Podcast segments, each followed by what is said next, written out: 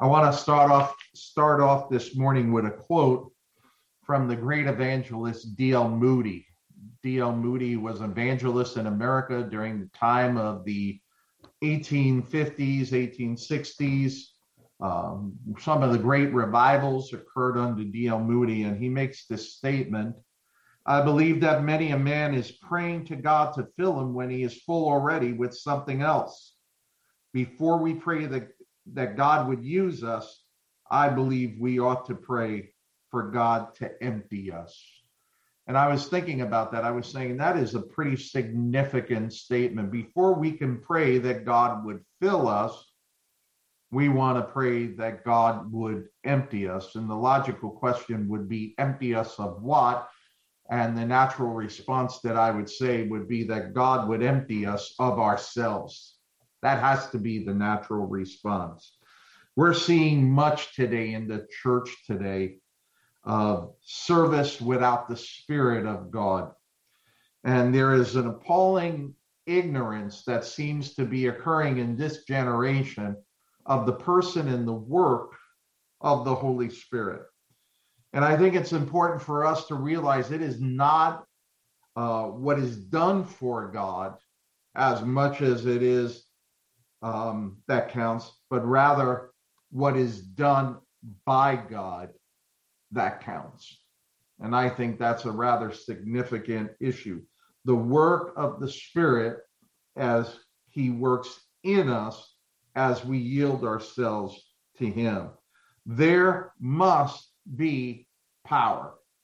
Second Timothy 1 7, a verse I'm sure many of you know. For God has not given us a spirit of fear, but He's given us what? A spirit of love and power and a sound mind, right? He's given us dunamis, He's given us the explosive power of the Holy Spirit. God's work must be done God's way. You know, the Quakers, I'm sure you remember, you, you must have heard at some point regarding the Quakers. You know why they were called the Quakers? They were called the Quakers because they used to quake from the fear of God and from the presence of God that was in them. Too many of us today are shaky about what we believe but we are not shaken by whom we believe. And I think that's an important statement, right? And many are like the, you know, the warning that Paul issues in Galatians that having begun by the Spirit, are we now seeking to be perfected by the flesh? And it's sad to see that in this country where there is an overabundance of commentaries, Bibles, books, you name it. There's an overabundance of all these other things. It would appear as if there's everything except power in the church. And that's what's needed today power in the church. A.W. Tozer uh, made this statement well over 50 years ago. And he said this if the Holy Spirit was, was withdrawn from the church today, 95% of what we would do would go on and no one would know the difference. If the Holy Spirit had been withdrawn from the New Testament church in Acts, 95% of what they did, um, 90% of what they did would stop and everybody would know the difference. It's never enough to possess the truth. The truth needs to possess us. We need to be possessed by that truth. The preacher and the teacher can and very should preach and teach the word of truth, but only the Holy Spirit can impart that word of truth and implant the word into the fertile soil of the soul. And by the way, I would submit to you that the enemy is quite pleased that in many in the body of, uh, Christ are firmly entrenched in two camps regarding the Holy Spirit. One camp is really fanatical, really, you know, demonstrative, going off the top. And the other camp is very, very, very intellectual and dry. I believe scriptural scripture defines what I like to call the radical middle. A balanced approach, a spiritual approach, a word of God approach. We hear so much talk about being filled with the Holy Spirit. If you ask 10 different people, you're going to get 10 different answers. As our great brothers of the Reformation so boldly proclaim in the great doctrine of Scripture alone, uh, Scripture alone has all the authority to answer these questions. So today, through the Scriptures, that's what I wanted to do. Through the Scriptures, we want to search the truth regarding the Holy Spirit and what does it mean to be a spirit filled church. And I want to begin in the book of Acts in chapter 2 in verses 1 through 4. The book of Acts chapter 2 and beginning with verses 1 through 4. And it reads as follows And when the day of Pentecost had come, they were all together in one place. And suddenly there came from heaven a noise of a violent rushing wind, and it filled the whole house where they were sitting. And there appeared to them tongues as of fire distributing themselves, and they rested on each one of them. And they were all filled with the Holy Spirit and began to speak with other tongues as the Spirit was giving them utterance. Now, I'm not going to do a discourse this morning on speaking in tongues. Rather, I want to focus on what the New Testament talks about being filled with the Holy Spirit. Look at verse 4 where it says, and they were all filled. The Greek word there, filled, means literally filling a jar, filling a glass, filling a stadium. They were all filled with something. What was it that they were filled with? They were filled with someone, and that is the person of the Holy Spirit. The person of the Holy Spirit came, took up residence within them, distended within them, and they were all filled with the Holy Spirit. And they began to speak with other tongues. Go forward to Acts chapter 4, verses 1 through 4. Acts chapter 4, verses 1 through 4. Now, the context here is the church was being persecuted. This was the first wave. In Acts chapter 4, verses 1 through 4 says this And as they, Peter and John, were speaking to the people, the priest and the captain in the temple, uh, the captain of the temple guard, and the Sadducees came upon them. And being greatly disturbed because they were teaching the people and proclaiming in Jesus the resurrection from the dead and they laid hands on them and put them in jail until the next day, for it was already evening. But many of those who heard the message believed, and the number of men came to be about 5,000. 5,000. So souls were saved in Acts 2:41. Here comes another 5,000. Now look at go down further in Acts 4. Look at verses 18 through 20. And when they had summoned them, and the them is Peter and John, they commanded them not to speak or teach at all in the name of Jesus. But Peter and John answered and said to them, Whether it is right in the sight of God to give heed to you rather than God, you be the judge. For we cannot uh, stop speaking about what we have seen and heard. Now, remember, they were being threatened by the very same people who had killed our Lord. So they knew the capabilities of these people, they knew what they could do. But notice the admonition, they're going to let them go easy, right? They're going to tell them, no more preaching about this Jesus. Knock it off. Knock it off about the resurrection from the dead. Knock it off with all this other stuff. No more preaching about Jesus and Peter says, whether it is right in the sight of God to give heed to you rather than to God, you be the judge, for we cannot stop speaking about what we have seen and heard. By the way, it's a very interesting thing when you consider the current climate in the day and age today. Today, the society, the culture, the government around us is saying, stop preaching about this Jesus. And what's needed in the church today are men and women that are filled with the Holy Spirit who could be able to say, We're not going to listen. Whether it's right to give heed to you, the government, whether it's right to give heed to you, the university, whether it's right to give heed to you, the public school, whatever the climate, whatever the culture, whether it's right or not, or in the sight of God, but we cannot keep silent about what we have seen and heard. As a matter of fact, the question here, if we come back to the context of the verse here, is why couldn't they stop speaking? Why couldn't they stop speaking?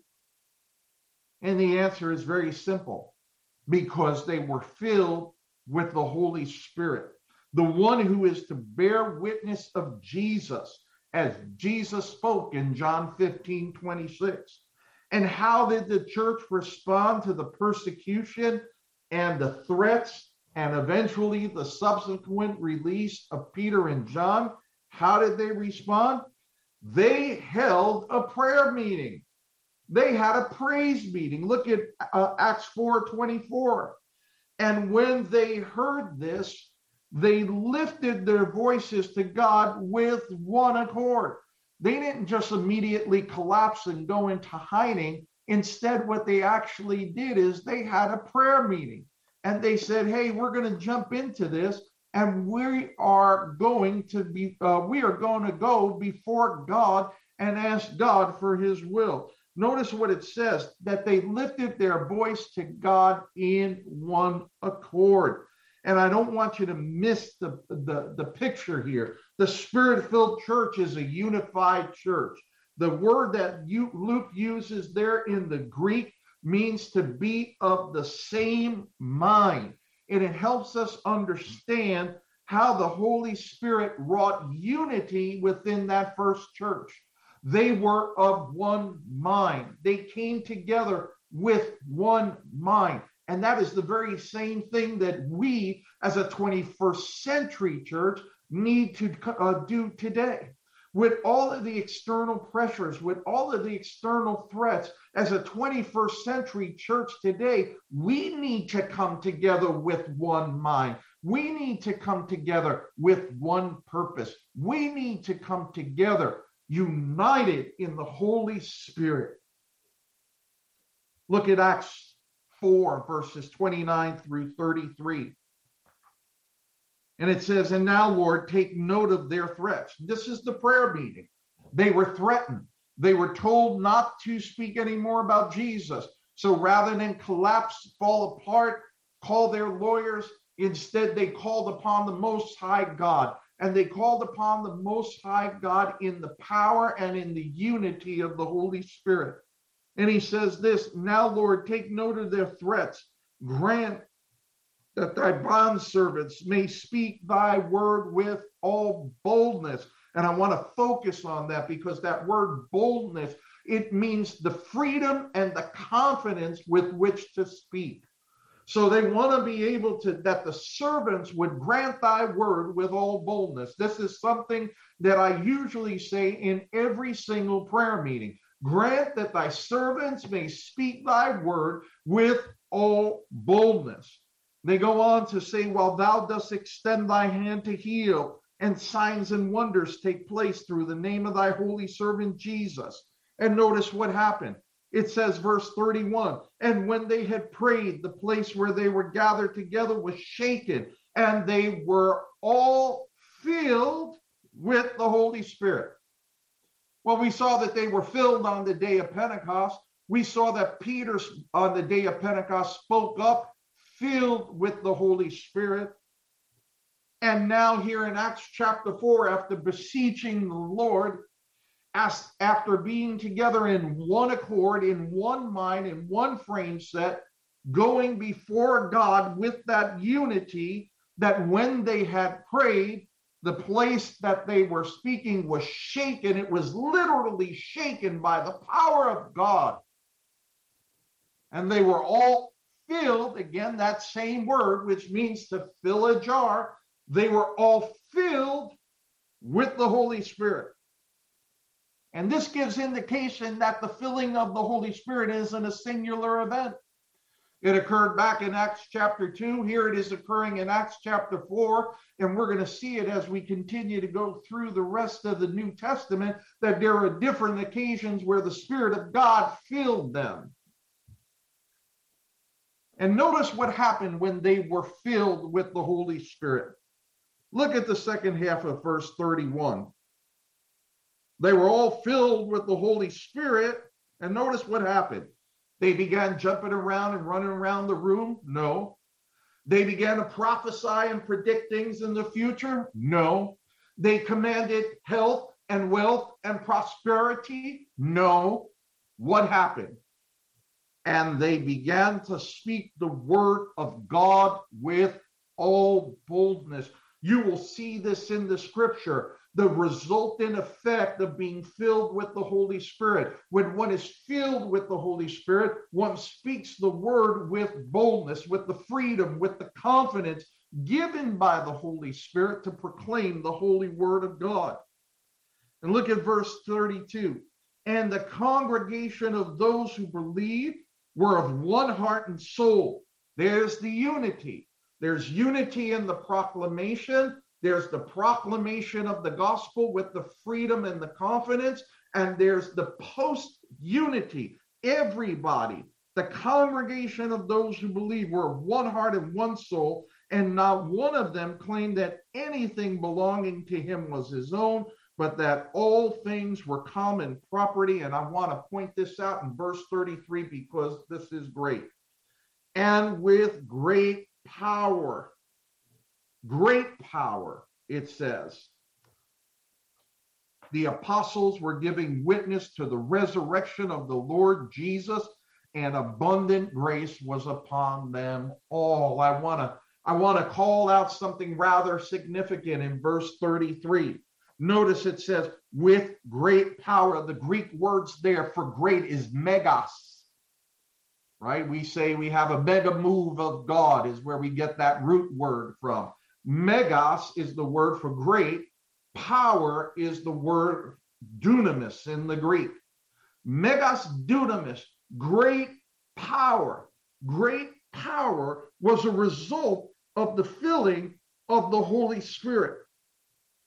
And it reminds me of Ephesians 3:20. And some of you may know that verse where, you know, where, where Paul says that our God is able to do exceedingly abundantly above and beyond all that uh, all that works with it according to the power that works within us. And that word power there is dunamis. What is that power? The question is, what is the power? And the answer is simply the power is the person of the Holy Spirit when he comes and when he fills us with himself. I go back to the quote I said at the at, at the very beginning by D.L. Moody, and let me reiterate it again. I believe that many a man is praying to God to fill him when he's already filled with something else. Before we pray that God would fill us, I believe we ought to pray that God would empty us. In church, I'll tell you, there's never been a greater need before than for the church to be filled that and the only way the church can be filled if if the individuals that comprise the church are filled with the holy spirit. This is why we see such a lack of power in the churches today. Because we see great buildings and we see great institutions and we see phenomenal programs and we see great resources, but yet we don't see great power. We're not seeing people falling under the conviction of the Holy Spirit, people that are coming and being saved and their lives changed by the power of God. And it raises the question, and I sincerely mean this. It raises the question do we really believe this? Do we really believe that if we're filled with the Holy Spirit, we have megas dunamis? We have great power. because that power is not in and of ourselves, but that power is in and of the person and the work of the Holy Spirit. That power brings glory to God, not glory to us. That power goes forth and is able to break the chains and the shackles of sin that keep a man and woman bound. There's a lot of reforming going on in the church when there needs to be transforming going on in the church when lives need to be changed supernaturally by the power of God Himself. And I really think it's come time that we have to challenge ourselves and say, do we really believe this? You know, something interesting to note before Pentecost, the disciples found it hard to do the easy things. After Pentecost, they found it easy to do the hard things. And such it is with the Holy Spirit. Many times we look and we say, well, I, I could never be that way. I could never do that. I could I could never share the gospel with that person. I could never do this. I could never do the other thing. And it's because we think in and of our human ability and we think in and of our human strength. But with God, all things are possible. The issue is, are we submitting ourselves to God?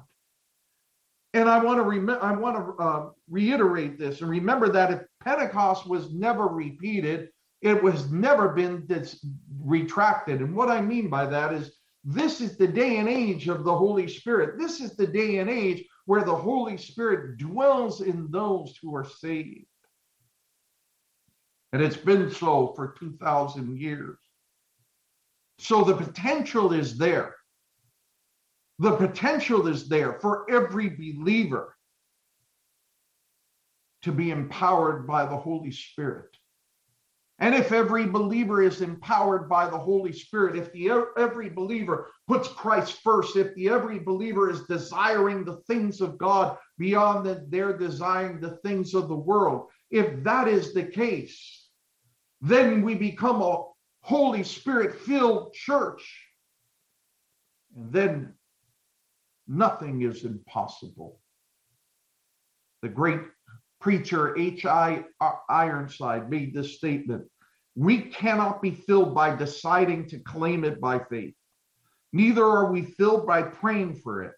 We are only filled with the Spirit as we yield ourselves to God and walk in obedience to His word. When the Christian meets the conditions for being filled, the Holy Spirit, like an overwhelming force, immediately occupies as much as of that person as is relinquished to him. While the former sin nature is still present, it has been reckoned dead, and a new nature, energized by the Spirit, is capable of producing fruit of the Spirit. What is a spirit filled church? A spirit filled church was the normal experience for every first century believer in the book of Acts. And it is to be expected the experience of every believer in every church age. And so, in simple terms, a spirit filled church is a church composed of spirit filled believers irrespective of their position in the church or their degree of maturity. I want to reiterate that again because there's many people who enter the church that are naturally gifted not spiritually gifted naturally gifted they could be great musicians they could be great organizers they could be great teachers they could be great orators they could be great at helping people. They could be uh, great at organizing things. They can have great hearts for the poor and the disadvantaged. And all of those things can be done in and of the flesh and has nothing to do with being filled with the Spirit. Think about this for one second. God has sovereignly made his provision available. And our responsibility is to make our place, ourselves available. Are you willing to allow Him to preside and guide your life? That is the real question. Your answer determines whether or not you experience the filling of the Holy Spirit. And remember, scripture teaches that when we believe, we receive all of the Spirit we will ever possess. The question now is how much of each of us will He possess? Will He fill? Will He control each day? And I like to say this many times it is one thing for you to have another, uh, uh, it is one thing for you to have the Holy Spirit. It is something entirely different for the Holy Spirit to have you. You know, the Word of God commands us to be filled with the Spirit. Turn in your Bibles to Ephesians chapter 5. I just want to show you this because I think this is a great parallel. Ephesians chapter 5. And we're going to be looking at verses 15 to 21. Ephesians chapter 5. Verse 15 says this. Actually, we're going to we're going to start with verse 18.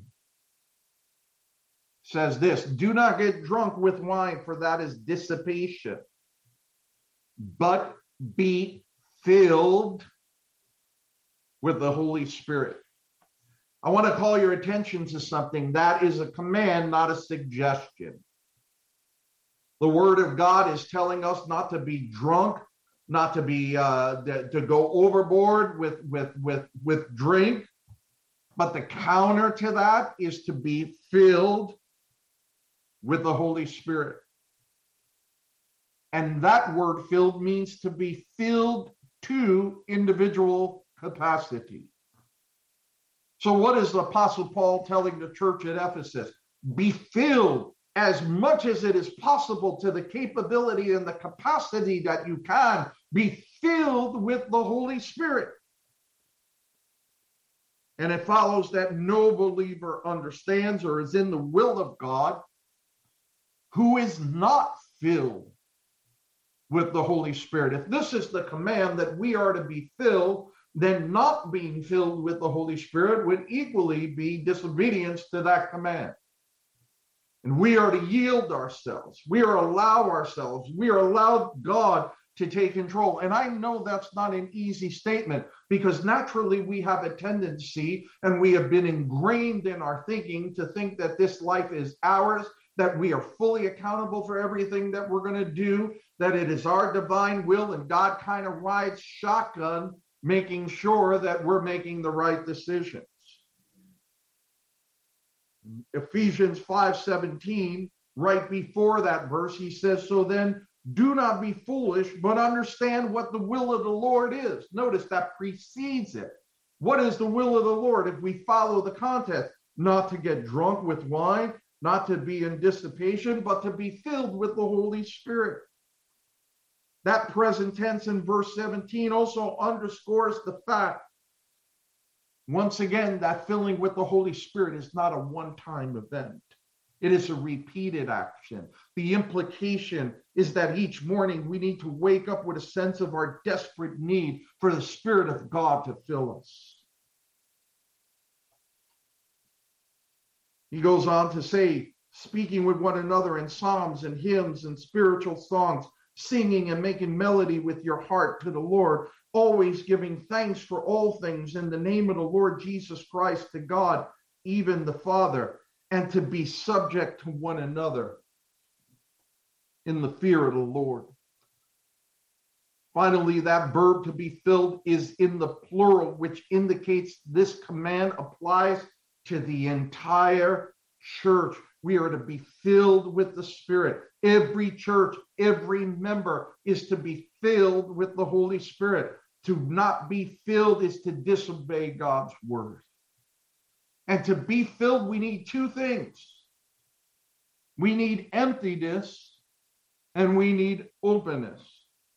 You can't fill a jar that is already full, and you can't fill a jar that is not open. There must be a sense of need.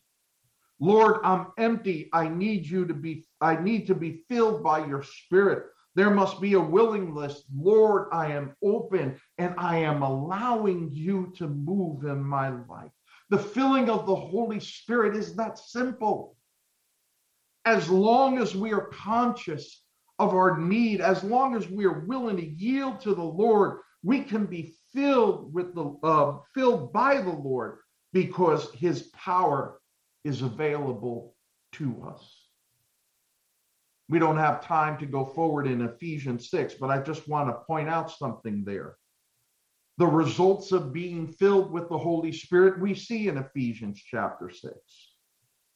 And it impacts our marriages, if you look in Ephesians uh, 5 and 6.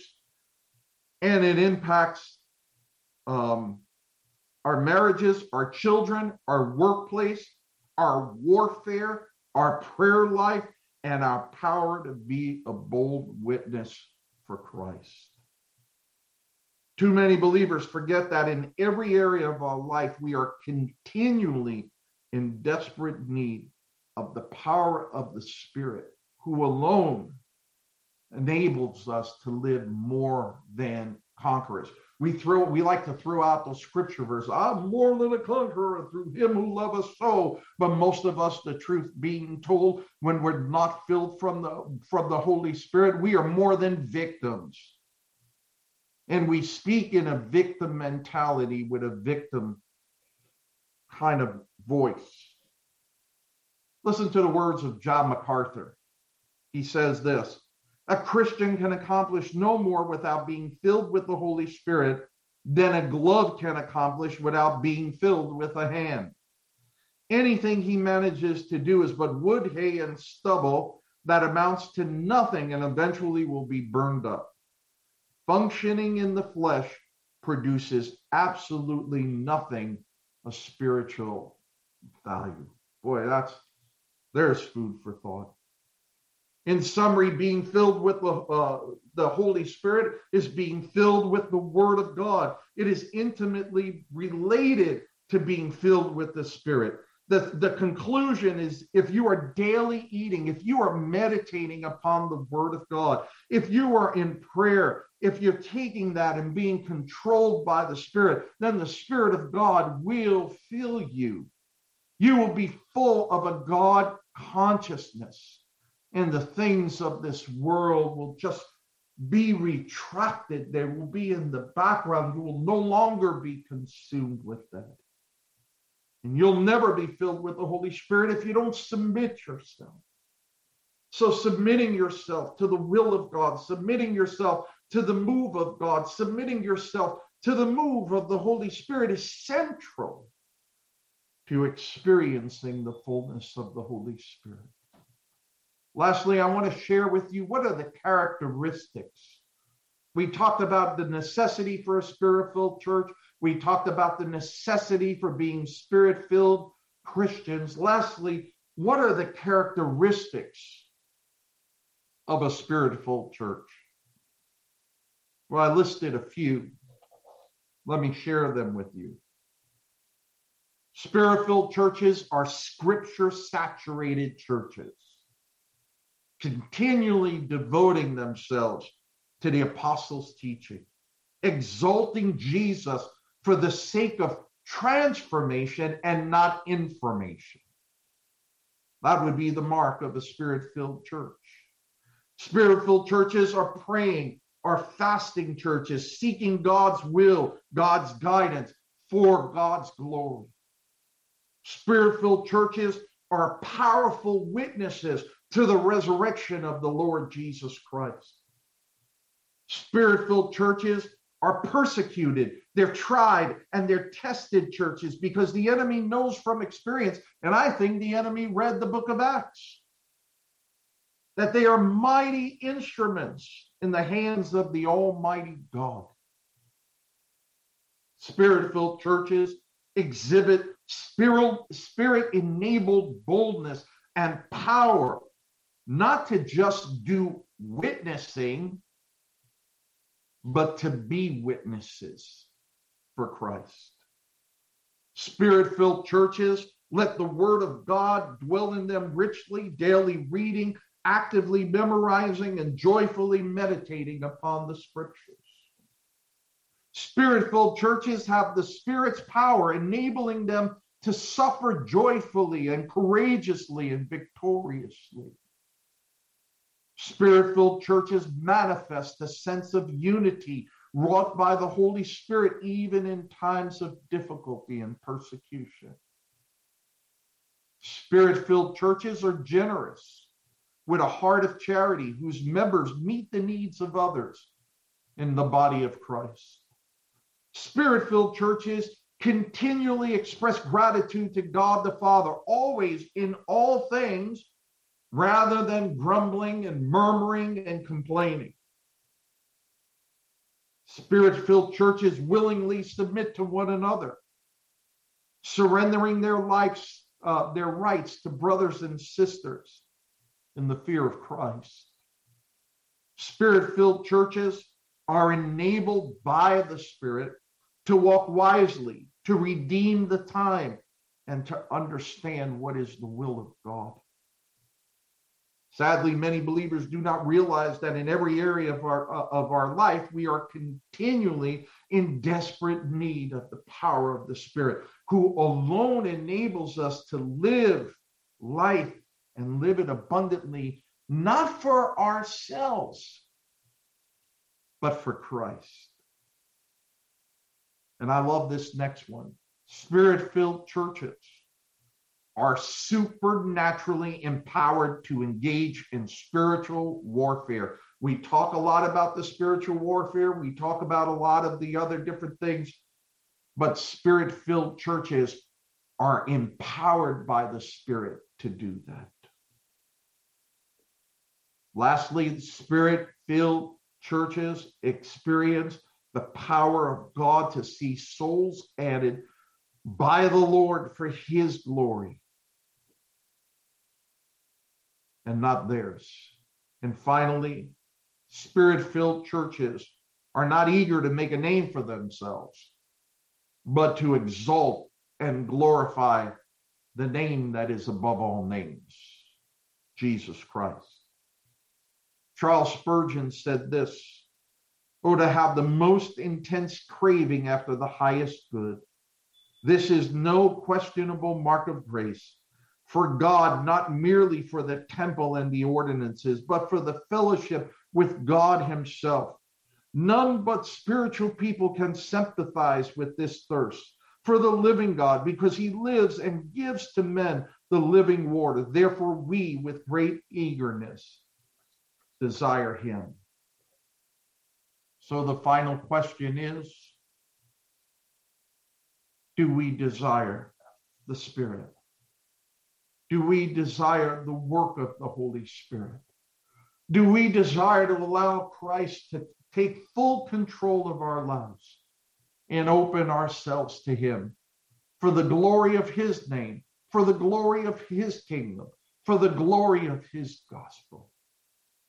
Church, if we are going to be a spirit filled church, then we need to empty ourselves of ourselves and allow God, through the person and the work of the Holy Spirit, to fill us, to overflow. As I've been saying over the last few weeks, that we would indeed know God and we would be known by God. May God bless you this morning. Let's bow in a word of prayer. Father, we thank you for this time. We ask for your grace and mercy. May your word go forth with power, Father. May we know the Spirit's filling. May we desire to live our lives accordingly in the work of the Holy Spirit. We ask you for this in Jesus' name. Amen.